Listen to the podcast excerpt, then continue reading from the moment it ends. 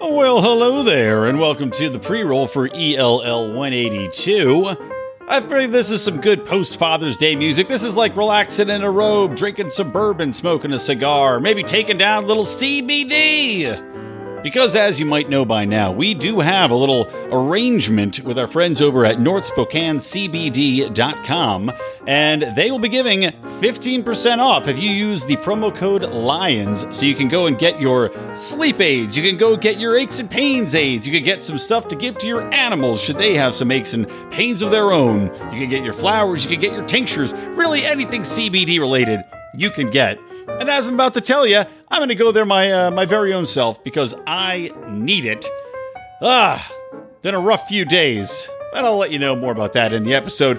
But anyway, I do want to thank people that uh, came on board that joined our Patreon as I brought the call to Patreon arms to bear because John and I are both fathers, and I'd like to thank Helen and Piper for joining coming on board with our Lions Pride train where you can get involved, help us out, whether it's a Father's Day gift or not, over at patreon.com forward slash Lions of Liberty. See you in the Pride. Welcome to Electric Liberty Land here on the Lions of Liberty podcast, your weekly shot of culture, comedy, and liberty with your host, Brian McWilliams. Hey, everybody. Yeah, as you might have heard that intro, last few days, not rough in any particular way. You know, I had a fantastic Father's Day and happy post Father's Day to all of you fathers out there. Happy post Mother's Day as well, of course. That was a month ago. Oh, to all the parents raising good Liberty babies out there. It ain't easy in this world. We all know that for a fact. But yeah, for some reason, I just, god damn, I, I go through these cycles where just I cannot sleep. And you know, it's like, I, hey, ladies, make sure you're wearing a fresh set of panties out there for this dropper. Uh, yeah, I wear a CPAP right in the bedroom, as I refer to it as my sex helmet uh, for my wife. But um, because I just I was sleeping so badly and I just toss and turn all night. And, you know, I've got a little bit of sleep apnea, nothing crazy, you know, and I'm a very fit guy. Well, I used to be very fit before COVID anyway, but a fairly fit guy. You know, I'm not crazy overweight or anything, but my throat catches. So I got the CPAP thing. I'm using that. Turns out doesn't really do shit. Um, you know, I'm still tossing and turning. I'm still waking up. I'm still, you know, once your brain gets going, drives you insane. So I am definitely going to be going over to northspokanecbd.com and getting me some of that, uh, some hopefully strong enough stuff to help knock me out a bit and uh, just pray that that works because it's been like, uh, like five days now where I just am going on, you know, a couple hours of sleep. I feel like I just had my baby again because I'm just not getting sleep and I'm just over it. I mean, it's uh, I, I tell you, it's amazing how highly I can still function on this low level of sleep, but it's really uh, it's wearing me down. So that being said, my catchphrase probably going to be a shorter episode. Of course, I always say that and it always goes over an hour, but probably going to be a shorter episode. But uh, at the top of the show, I did want to uh, answer, or I guess answer a request because I had put out a call and it was answered, but of course with a caveat. And that was that I wanted to get a little bit more five star reviews on our iTunes. And thank you to everybody that's been helping us out with that. Uh, I know John has gotten a bunch of people asking him questions. If you write a five star review, you can ask us a question to address on the show, and we will do that as long as it's not going to be too, too long. And uh, a nice review was written for me asking the question What would be my best argument and my uh, worst argument. I guess what would be the best argument for intellectual property and what would be the best argument against it. And it just so happens that I actually was on a panel. Again, COVID just ruined my life. I was supposed to be on a panel in Europe. I was supposed to fly over to Europe and take part in a week long roadshow of panels based around free market and liberty. And of course, that all got canceled because all the flights got canceled and everybody was locked down. So instead, what we did was a virtual free market roadshow where it was a panel on uh, free content and the impact on culture. But within that was a discussion on intellectual property. And oddly enough, it was interesting because I'm talking to these other free market proponents, right? Uh, ostensibly free market proponents. And there's, you know, one woman who was an artist, who's a conductor. Um, there was, uh, you know, a professor here in the United States, and he was actually, you know, arguing more among, along my point of view. But intellectual property came up, and I'll tell you what my argument is for it. And this is this is probably the one that I think, you know, it's hard to mount a great defense without really going deep into breaking down why and how um, the research and development process is so broken in America, especially with the FDA.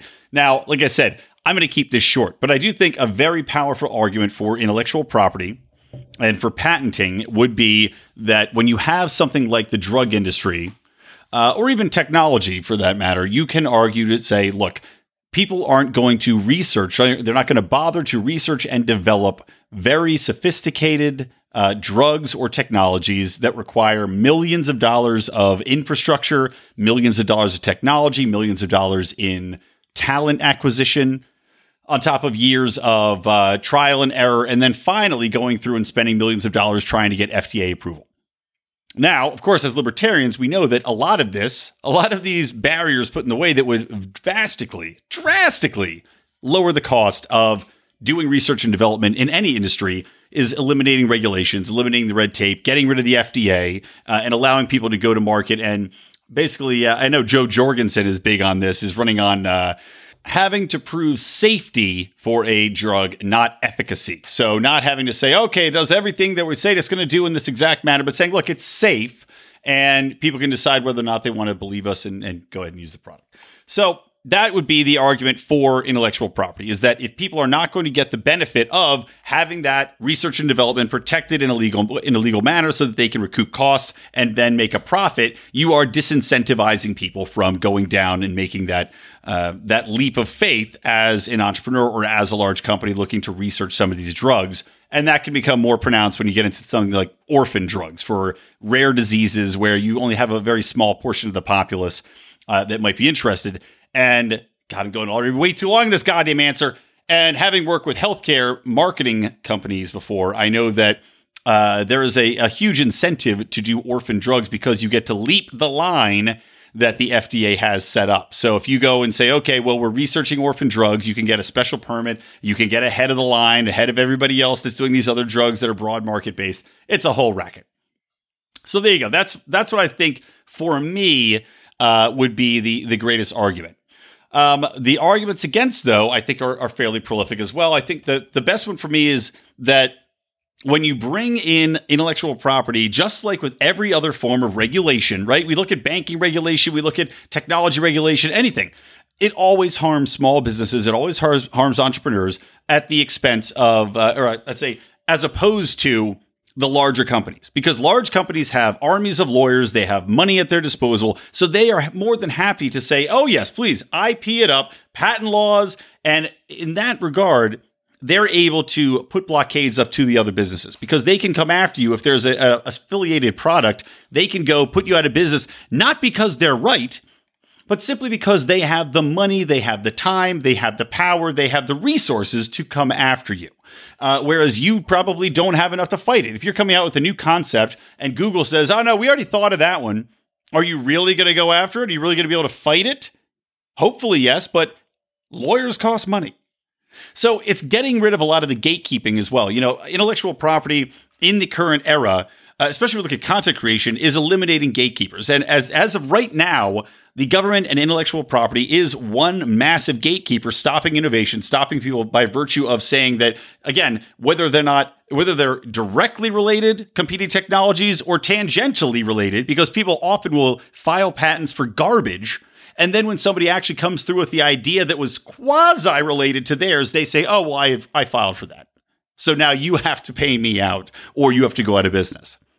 So I would say that's the most powerful argument against it is that it absolutely stifles competition. It stifles entrepreneurship. It stifles innovation because you have people that will happily be patent trolls that are uh, more than happy to bring up legal issues and come after you when they know that they are in the wrong. But by virtue of the fact that they have the power to do so, they are enticed to do it. And there's monetary reward for them at the end of that rainbow. Okay. So there you go. Thank you for your five star review. Much appreciated. And um, yeah, if any, anybody else out there wants to give us a nice five star review, a very brief, even though I went way over, uh, a brief question that you'd like me to answer, uh, an AMA, if you will, to go along with your five star review, I will welcome it and answer it. Um, okay, so jumping into this show, as you may have seen, as you may have witnessed by looking through the media, Noose Mania has once again taken control of the country. Now, I mentioned the anti lynching bill and how, uh, you know, idiots and assholes were attacking Rand Paul for trying to push back against some of the hate crime legislation that was going through with this anti lynching bill, uh, which again, lynching, already a crime. Already a crime. Killing someone's already a crime. Lynching is already a crime. This whole thing is just smoke and mirrors political games. But we're now seeing, as we do with any heightened period of racial awareness, that all sorts of fake news reports are coming in. Now, one I saw specifically, uh, I'll give two examples that, that were really running through the uh, the news cycle. One, as reported by the Associated Press and also Reason, picked up the story, is that in Oakland, uh, a very, I'd say Oakland, a pretty diverse city, right? So, Oakland, California, had a park that had some equipment set up, and then on a tree, it had some ropes hanging down that someone had reported as nooses. Now, there's a clear picture in this Reason article of these nooses, or if you actually, I think it's if you click through past, no, no, it's right here. There's a clear picture of it. They are literally ropes, colored ropes hanging from a tree, and they don't have the traditional noose knot tied to them, right? When you think of a noose, you think of a loop of cl- a loop of cloth, a loop of rope, whatever it might be, hanging in that nooseman's fashion, you know, wrapped around in, in several uh, loops around above the, the main hoop. That's a noose, right? It, it's immediate and incontroversial vision in your mind. What is portrayed in these pictures are not nooses. They are ropes that have PVC piping in them, so they look nothing like a noose, and in fact, look like trapezes. Yet, despite this, despite the fact that they're clearly fucking either the most racist trapezes ever made or designed to be used as swings or exercise equipment, the mayor of Oakland, a do I need to say a white Democratic mayor? I probably don't. But yes, the white Democratic mayor, Libby Schaaf, has now opened a hate crime investigation into a man who put them up. The man is black. Victor Senegbi, I'll try to send Sengbe, S E N G B E. Uh, he is black and told KGO TV when pressed on it, that's a local TV station up in the Bay Area, the ropes are part of a rigging that he and his friends use as part of a larger swing system. And he showed a video of them using it, literally like going through kind of like an American Ninja Warrior thing. Hundreds of people use it. Thousands of people walk by it every day. Nobody ever thought that it was a noose. Yet, the mayor, she doesn't give a shit. Here's what she had to say Quote, intentions don't matter when it comes to terrorizing the public. It is incumbent on all of us to know the actual history of racial violence, of terrorism that a noose represents, and that we as a city must remove these terrorizing symbols from the public view.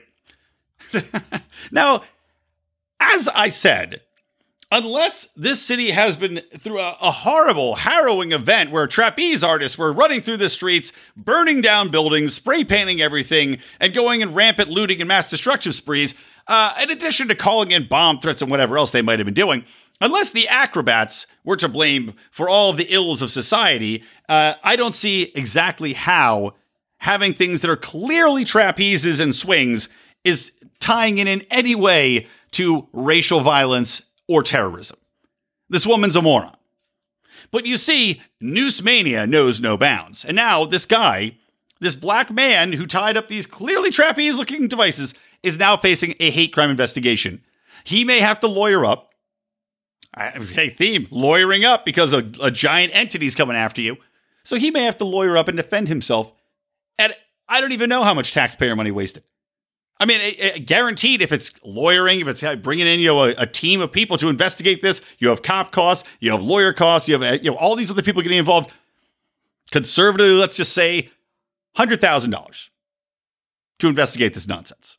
But wait, that's not all, because an even bigger story that just came out just recently, just this past weekend, because NASCAR is still running and still uh, and has reinstated races, even though I think there's no crowds in the uh, in the audience anymore.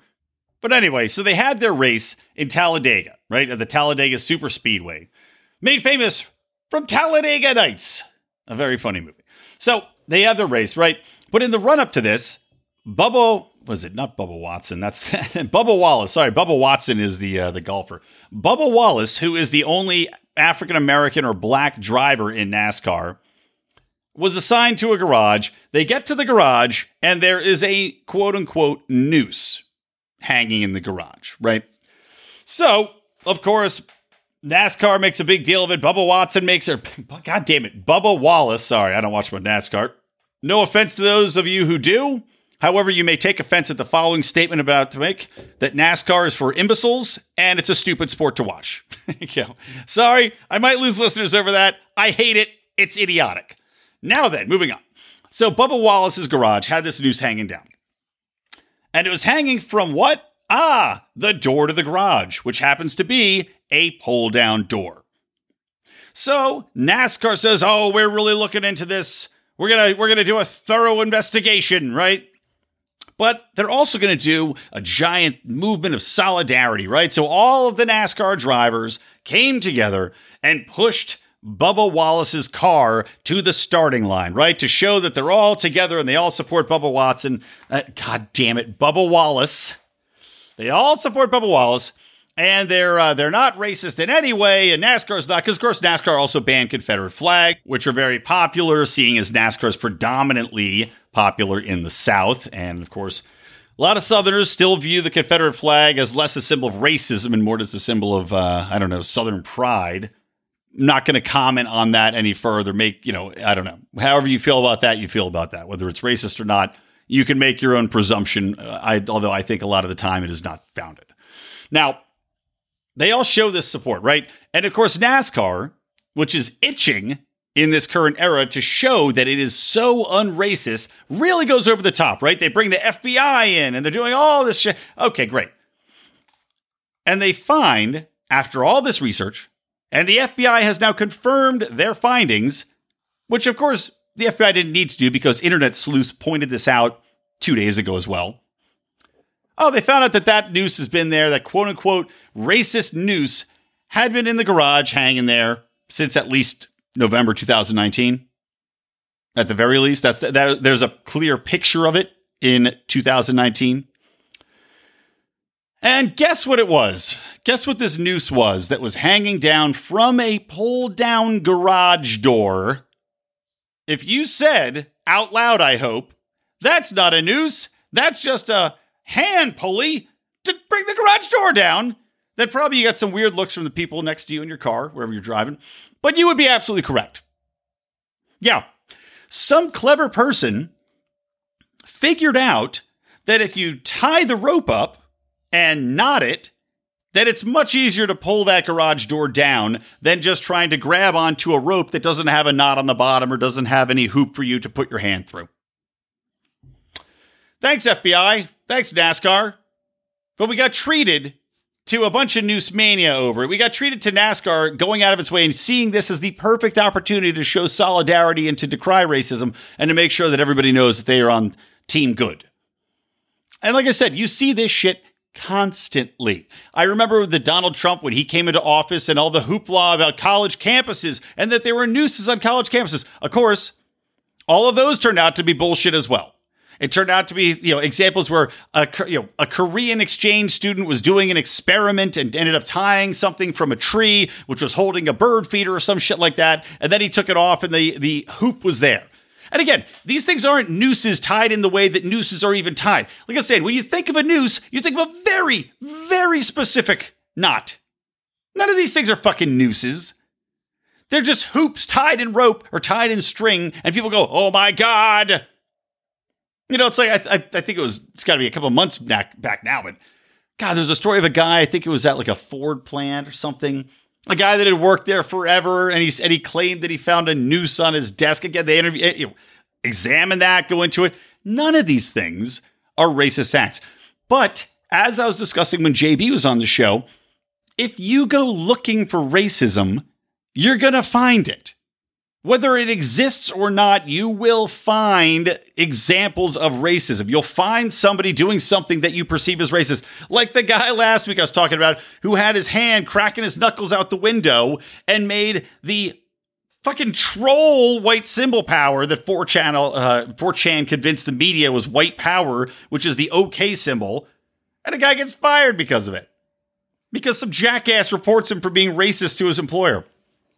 I mean, you're seeing people go to the utmost lengths to find and, and amplify things that in any other era you just walk by and you wouldn't think about it at all.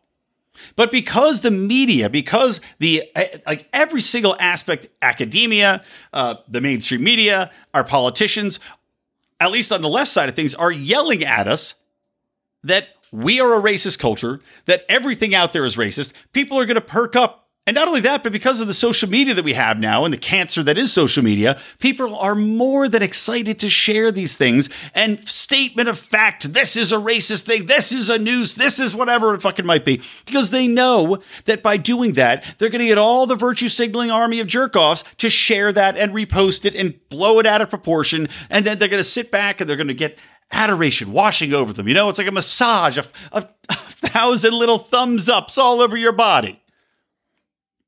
So, of course, like anything, the reward is popularity. The reward for that is all of the oohs and ahs of the other virtue signaling people in the world that just applaud them for bringing this heinous act of racism to the forefront so that it may be expunged or punished. Speaking of that, you know, Robbie, I think it was Robbie Swo or Sove, whatever you say his goddamn last name, over at Reason, but also pointed out an article in the Washington Post, which I basically I refuse to pay for it, obviously. So I read uh, my two articles a month on there, and uh, typically shaking my head in disgust at what a, a charade the paper has become. But I was reminded once again that I should not even bother reading anything from the Washington Post ever again because of a story where two people were at a Halloween party last year. Last year. And they contacted the, the I don't even, again, I'm trying to figure out the genesis of this fucking story.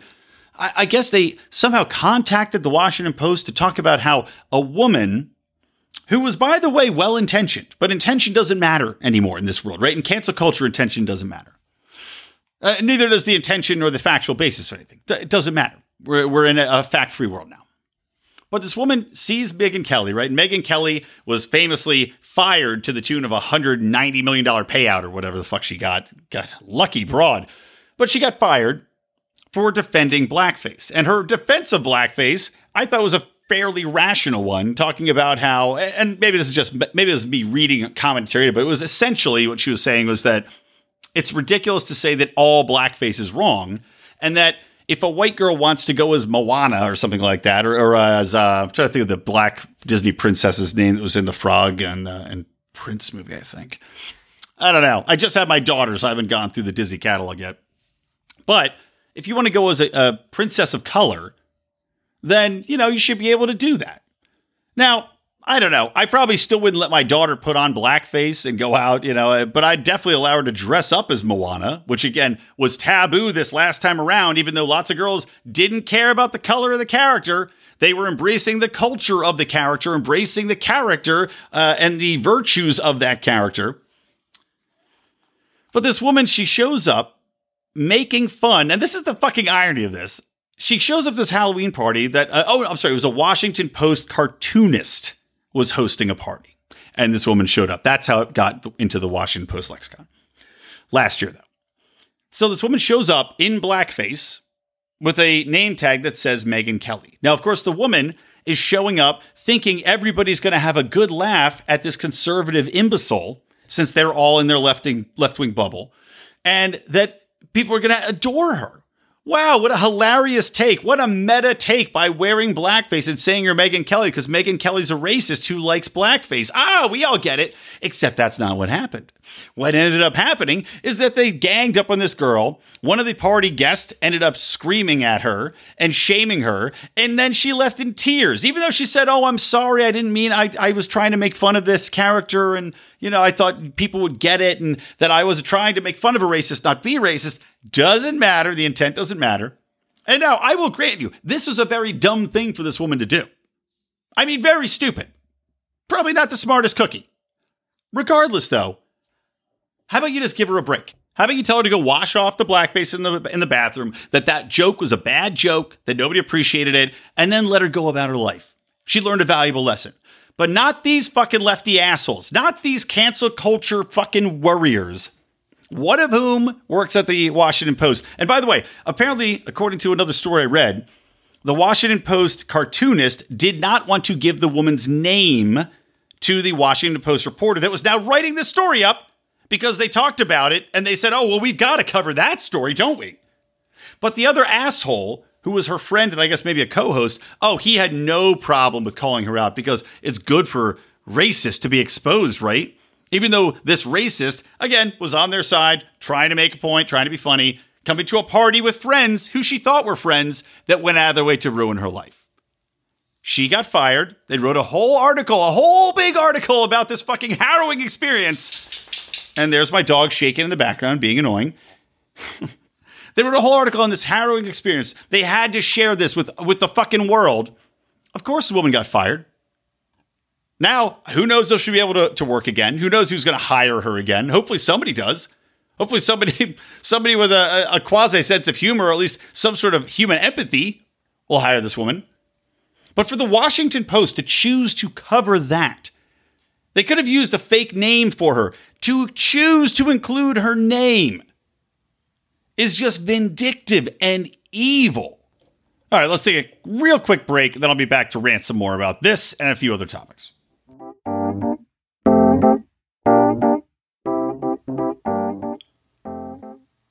You know how old Brian McWilliams starts his day? Well, I'll tell you, it's with a big old cup of coffee. Gets a lot of things done, gets my brain moving, gets my bowels moving, causes some accidents on the dog walks. Not gonna lie to you, I drink a lot of coffee. I do that whole uh, fasting thing, intermittent fasting sometimes. I'll drink like four cups of black coffee in the morning, you know, because I don't want to be starving. I want my metabolism to go. Then go out on the dog walks, come home like four times. You know, I will start walking 50 feet, come home. You don't want to get too far from home base when things are percolating. But point of this story, guys, is that it's got to be good coffee. If I'm drinking four cups of black coffee, I want it to taste good. I want it to be smooth. I want it to be rich. I want it to be high quality gourmet style. And good news, our new supporters over at Lorenzotti Italy. That's Lorenzotti Italy, which you can find at lorenzotti.coffee. I'll spell that out for you a little bit later. They're coming on. These are two libertarians who moved to Utah, found that they could not find a good cup of coffee to save their life, let alone a good Italian coffee or an espresso. So, what they do? Well, using their entrepreneurship skills, using their libertarian uh, bent and mindset, they decided we're going to start our own company. We're going to research these beans. We're going to source these beans. We're going to import them from Italy. We're going to make sure that we create this fantastic product that people are going to embrace. Not only that, though, but they're also working with the equipment. They're working with the uh, the machines. They're helping entrepreneurs that want to start coffee houses by providing financing, providing instruction on how to use them, how to create businesses. Really, an amazing libertarian business. And as supporters of this show, good news for you guys. You can use the promo code LIONS at lorenzotti.italy. Now, let me spell that out. That is L O R E N Z O T T I dot coffee. That's the website, lorenzotti.coffee. You go there, you lose the, use the Lions code, and you will get 10% off. But make sure you buy two tins because if you don't buy two tins, you're going to end up paying for shipping and that just kind of ruins the entire thing. So you get two tins, you get free shipping, you get 10% off with the Lions code. And let me tell you, having just ordered it, it's delicious and also not that expensive. You'd think ordering this gourmet coffee, having it shipped to you would be expensive. It's not. It's the same cost as going to your local store. You're just getting better quality. So check that out. Help support a libertarian business, help support our podcast.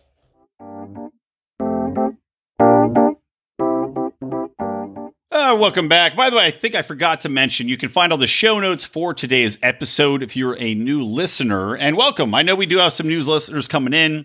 Uh, we've had a lot of new follows on Facebook, a lot of new additions to the forum. Welcome, welcome. If you want to join the Lions of Liberty Forum, by the way, just type in Lions of Liberty Forum in your Facebook search bar, and uh, we'll ask you a question, how you heard about it. Tell them good old Brian McWilliams sent you, and they'll let you right in.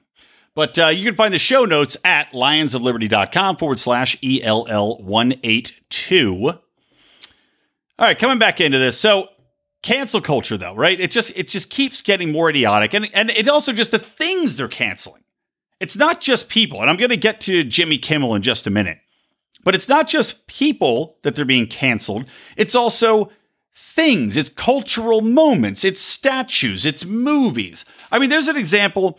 The University of Florida is, I don't know, well, they're decent enough at football, right? But football's a huge part of their program. They're typically fairly high ranked. And the University of Florida had this whole gator bait chant, right? Where the people have, they, they kind of make like an alligator jaws. And that's the thing. Know, you're gator bait because we're the gators and you're the bait. We're going to come and eat you. So apparently, they chant this this gator bait after the band plays a tune associated with the chant, and it's like super recognizable. You know, everybody doing this big chomp chomp motion.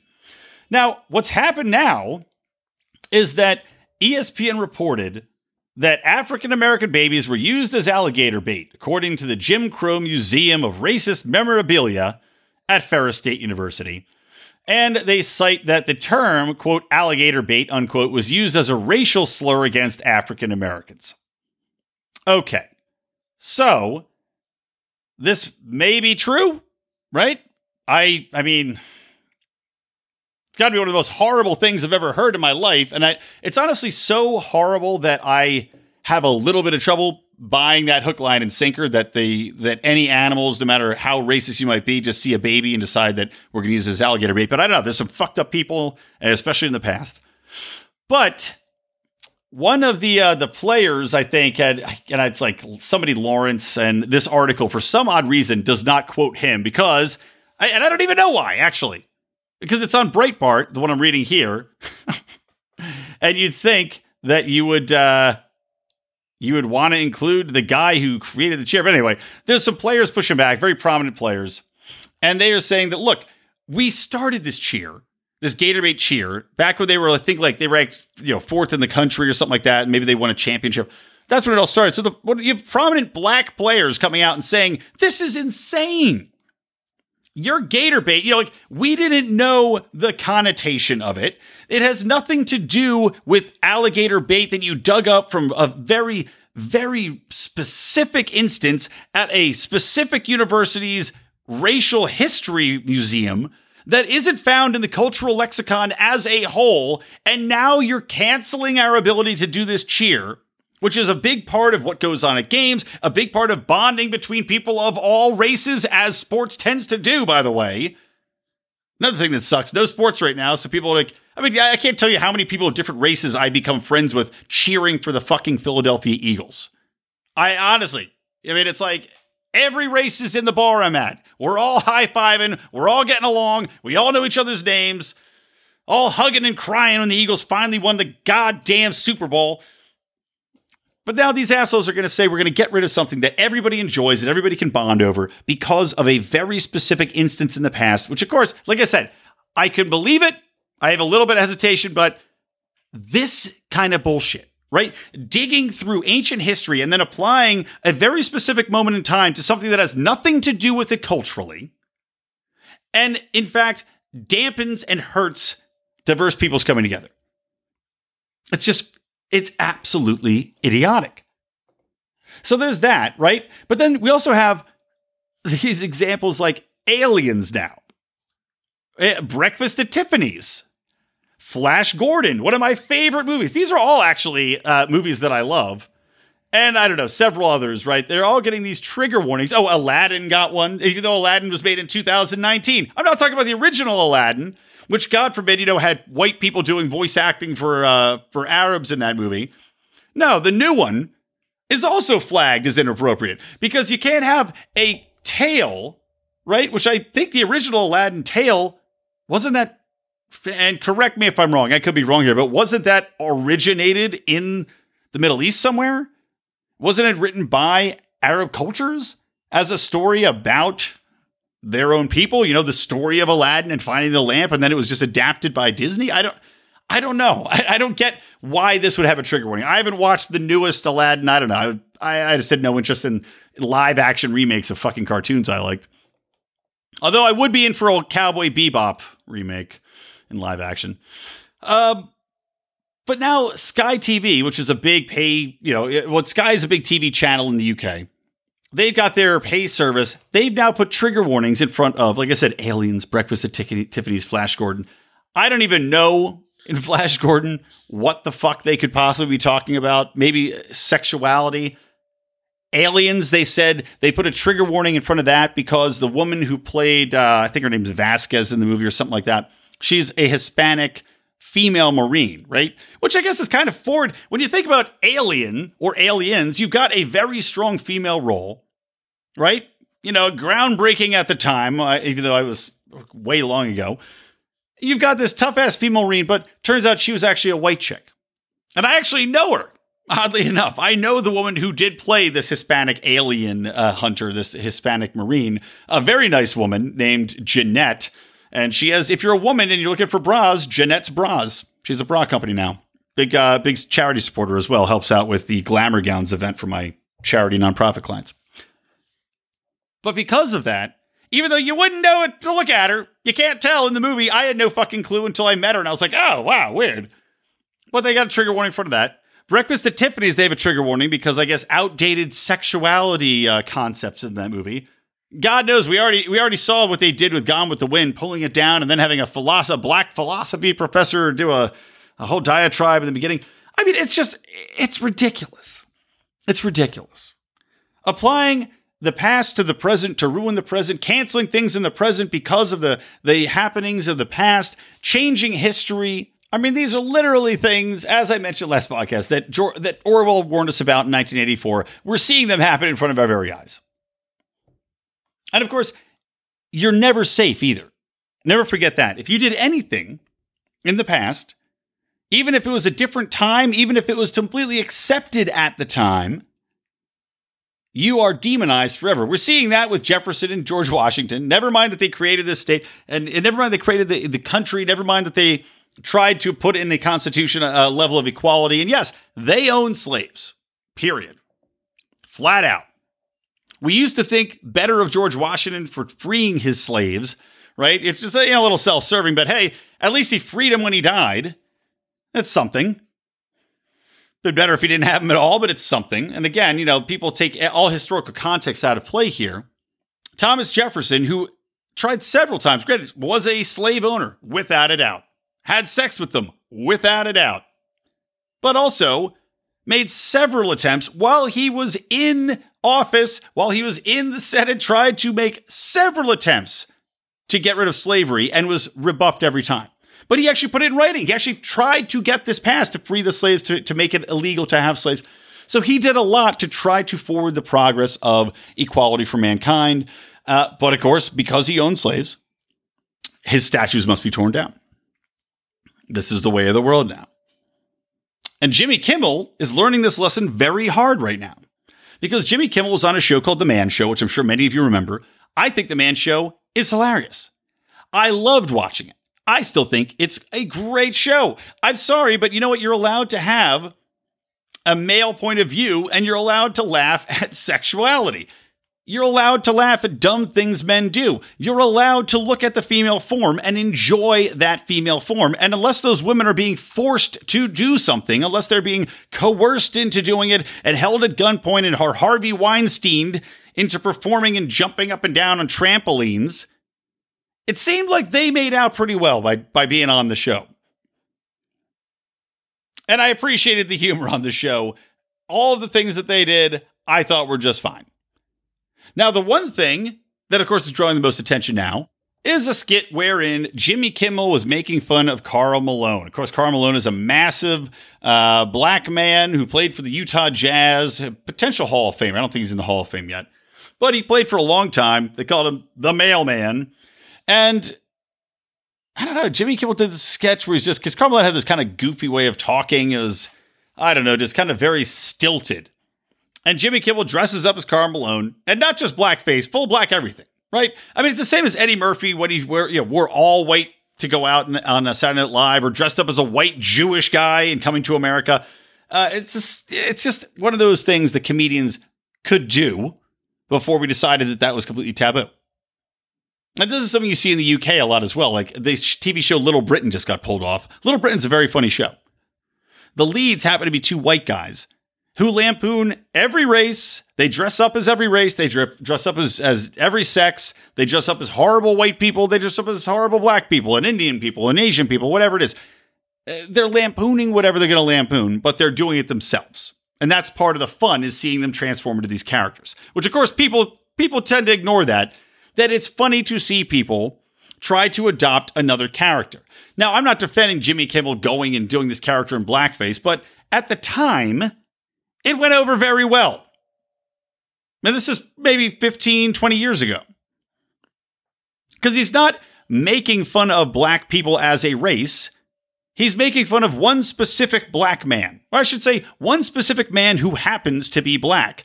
And because of the jarring visual impact of seeing a white man as a black man, it does in fact add a little bit to the humor there because you're shocked to see it. And half of humor tends to be seeing the unseen or getting hit by something you don't expect to see coming. It's it just naturally jars you and kind of makes you chuckle. So, because Jimmy Kimmel had this blackface sketch though, and because apparently he said uh, the N word several times, pretending to be Snoop Dogg in a Christmas rap album he did even longer ago, I think in 1996 or 98, back when he was still a radio DJ, uh, they want to cancel him. Now, what makes this extra hilarious, though, is that Jimmy Kimmel has for the past 10 years, at least since the beginning of the Trump era, maybe a little bit before that when they were trying to push against Obamacare, right? He came out and had the crying thing for his son, but he's become a real advocate, a real activist for the left. He is, you could say, thrown himself upon the altar of leftism. And it was just, you know, I tweeted this out. You can follow my Twitter at Brian McWilliams, by the way, and at Lions of Liberty. Don't forget that too. But I tweeted this out that, you know, somebody should give Jimmy Kimmel a bumper sticker or a t shirt that says, I knelt at the altar of leftism and all I got were these lousy rug burns on my knees. Because the man motherfucking literally crawled down and accepted every doctrine that the left woke, you know, cancel culture Nazis had, had thrown out there. He's kowtowing and reading all the Democratic points. He's attacking Trump as much as he can. He's pushing all all sorts of the Democratic agendas forward. He's rallying with all the causes. He's got all the fucking Instagram things. He's got all the hashtags. Won't save you, Jimmy. Where are your friends now? Where are your friends now, Jimmy Kimmel? I guarantee one of them's still there. And he happens to be the only libertarian. And I'll, and I'll call Adam Carolla a libertarian because I think he, at, at his heart, is. That's the friend that's going to be there. All your other lefty friends are going to fucking ditch you. They're going to distance from you. They're going to they're going to unsubscribe from your Twitter feed. All your producer friends are going to leave you in the dust because they don't want to be affiliated with this man who now is a racist because of a skit he did, two skits, I guess. One 30 years ago and one 20 years ago. But I promise you, Adam Carolla will still be there for you. And you know what? I'll still be there. I'll still lift, listen to you. If you want to go back, you want to co-host the Adam Carolla show. I still think you're funny, especially if you drop all the woke left bullshit. But that's an important lesson, my friends. If any of you out there have li- lately come around to wokeism, look at this lesson. Teachable moment, right? The left likes to say this is a teachable moment. They don't care. They don't care how many masses you've been to. I don't care how long you've worshiped in the cathedral of leftism. All it takes is one thing you're dead to them. Okay, uh, let's wrap this up. As I said, it's going to be a little shorter episode. I did want to talk about real quick. Um, what? this is just too funny, actually. I was to, I was to look at it. I was going to go into my final topic, but I have to talk about this real quick. Uh, Washington State's mayor, right? Of course, you know, Washington, uber, uber left, ridiculous Washington. Of course, Seattle, the, one of the more ridiculous leftist cities in the, in the entire world, resides in Washington. But the Washington's state mayor, uh, Cheryl Selby of Olympia uh, in Washington, a Washington state mayor, excuse me, not the governor, Cheryl Selby of Olympia was really on board with the whole Black Lives Matter protests, and then they came for her. I mean, it is literally spelling out the old adage, right? And then they came for me. So she was all in support of the Black Lives protesters. And then they came to her house and they vandalized it. Because just like Jimmy Kimmel, little Sherry, Cheryl Selby should have realized that she's still a person of power. She's still white. It doesn't matter, Cheryl. Antifa doesn't care. Black Lives Matter doesn't care. You're the enemy. It doesn't matter how many times you put up that, that black square on your Instagram. You are the enemy to them. So, look what's happened. And now, of course, Cheryl Selby has, ta- has called the protests domestic terrorism. Quote, I'm really trying to process this. It's like domestic terrorism. It's unfair. Yeah, no shit. no shit. It is unfair. I doubt you're saying any of that when they were destroying other people's businesses, when they were destroying other people's houses, when they were smashing windows and looting and taking shit, when they were shutting down people's ability to get to and from work. I, I'm sure that you were all for it. But when it's your house, oh, that's right. Yeah, not so much. Not so much for it when it's your private property. This reminds me of that NBA journalist who was, you know, saying, you know, again, the Black Lives protests were going on, and he's like, yeah, go get him. Burn Minnesota to the ground. Literally, he tweets out, burn Minnesota to the ground. Then he tweets out, like, I don't know, a day later, he's like, these Black Lives protesters are at our gates trying to jump it over. Animals. this is a black guy. This is a black NBA writer. Amazing how the worm turns, buddy, when it's coming after you. All right, I had to do that real quick. Now, final thing to wrap this up. Very sad, and this actually happened very close to where I live in Gardena. Uh, I live in Hawthorne. Don't stalk me, but uh, I live in Hawthorne, California. Which, if you if you're familiar with LA, you need a reference point. Hawthorne is uh, maybe three miles south of the LA airport. Okay, Gardena is about five miles uh, from the LA airport, so it's about a mile and a half, two miles from me. But an 18 year old security guard was working at an auto body shop, right, protecting it at night because Gardena is a little. It, it's not a, the, not the worst area. It's getting better. Like everything around here is kind of getting a little bit better, but it's still up and coming. Still uh, some crime going on there. So they hire security guards, especially now because you don't know what's happening with protesters and everything. Like shit, I told you guys, my fucking cars have been broken into two times in the last month and a half. At least I think I told you. I just had to secure, like, install a motion detecting light to go on. It's fucking annoying as hell. But anyway, this kid, unarmed, right? He's just a security guard. He's there. He's probably got some pepper spray or something like that. He's there primarily just to make sure that if anybody tries to come and break in, they see him there, that he can call the cops, that he can videotape them or do whatever, right? Just chase them away. Having just a presence there is enough. But this kid, Andres Guardado, got shot at 6 p.m. after running from deputies in Gardena. And what the shop's owner has said is the police came up, they pulled their guns on him, and he ran because he was scared, and they shot him and killed him. And now, the circumstances leading into this was that there was a report of a man who, I don't know, roughly approximated his uh, his look that had been reported as having a gun in the area. So these cops are looking for somebody that has a gun that, and again, it's just he's got like a good looking uh, Hispanic, maybe half Hispanic, half black kid they're saying that first they thought he produced a handgun, right, and fled. So they chase after him and then they shoot the kid. Again, shoot him in the back. Can somebody just like, can somebody post a note? Can somebody text the, the police and ask them to stop shooting fucking people in the back? Clearly not a threat. If somebody's running from you, just like the guy in the Wendy's, if somebody's running away from you, not a threat call in some backup. You've got helicopters. We see them all the time in LA. You've got your cars. He's on foot. How about you jump in your fucking car and you drive around the corner and you stop him? But either way, if this kid's just standing there doing his job, you don't jump out with your fucking guns drawn on him because anybody's going to run. I would run. You know, we talk about, like, I, I Odermatt went through, John Odermatt from Philly Friday went through and he gave us, you know, his measures to improve how we can have relations with the police get better, how we can make and and and rein in the police state we're living in, especially where, where police are concerned when police reforms are needed. But I mean, god damn it, man, this is something too. Don't get out and go at people.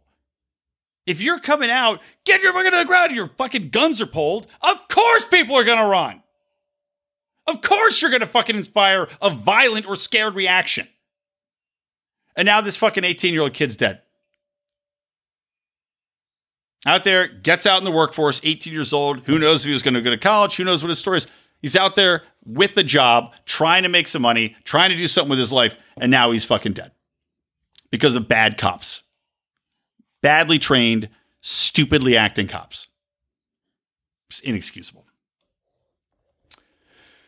Ah, by the way, speaking of Los Angeles, guys, if you're going to uh, be coming or if you're interested in coming to the Los Angeles Libertarian Convention, yours truly will be the speaker for that event. And I'll probably do a little bit of stand up comedy, uh, slang a few jokes, and then give a nice talk. Uh, TBD.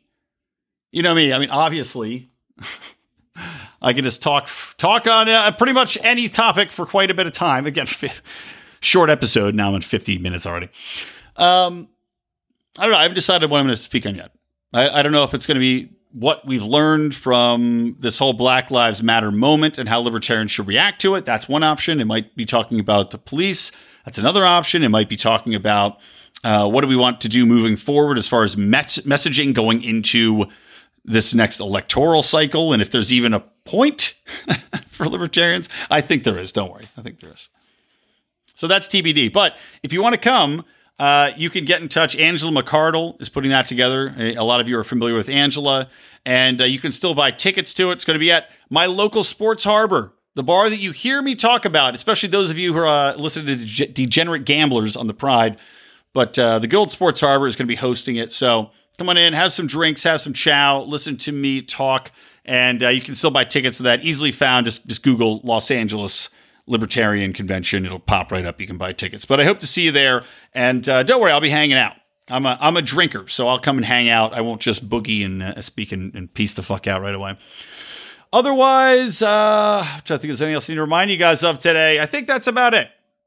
Um, join the Pride if you can, please. We'd love that extra Pride membership coming our way. We like to have all of our Pride members together. We're going to be doing a special show because some of our regularly scheduled broadcasts, like the aforementioned Degenerate Gamblers, have been put on hiatus with no sports to talk about or gamble on. Um, but we're going to be doing a, a, really fun show coming up, which was inspired, I'll give them uh, due credit, by the Legion of Skanks. I was listening to their podcast, which, of course, uh, our bud Dave Smith is on. And they had a great idea for a drinking game wherein the people on the podcast did not know the rules. And the rules are they did not roll the, the violations which would make them drink. And these are things that they you know often say in conversation. So it was doing an impression, it was being a misogynist or whatever it might be on that show. And uh, then they'd have to drink, and they had a moderator which would say, Ah, it's time to drink. So we are going to be doing that, but it's going to be a Pride only show. So we're going to get all the lions together. We're going to have our members in the Pride put together the list, like 10 or 12 violations, and we're going to do a, a freewheeling libertarians in living rooms drinking liquor podcast using these secret drinking rules, which we don't know about until they happen, by the way. That's the fun of it. We don't know what they are the Pride members were going to pick them and say, okay, what's Brian going to say? What's Rico going to do? What's Mark going to do? What's Odie going to do? And we will find out in real time when we are forced to drink just what the drinking rules are for that game. So that's going to be a lot of fun. And I hope that you guys will join up. Patreon.com forward slash Lions of Liberty. And uh, one last thing go and subscribe. I promise you, you will not regret it. Uh, if you want to listen to the brand new podcast I'm doing with John Odermatt and with our buddy Rico, we're doing a podcast called Bravo and Beer. And we're recording our fifth episode tomorrow, but we're just talking about trash reality TV. We're talking about Bravo shows, TLC, 90 Day Fiance, the guilty shows that probably your wife roped you into and now you just enjoy because you become a, a slug and a mental degenerate. but it is very funny and you get to hear a lot of our uh, our random stories as well. It's not not pure reality talk. All right, that's to do it, guys. Thanks for listening. Give me a five star review. I'll answer a question. Share the show, please, far and wide. Tell a friend. and we would be much appreciative. So for me, Brian McWilliams from the Lions of Liberty and from Electric Liberty Land, always stay plugged in to Liberty.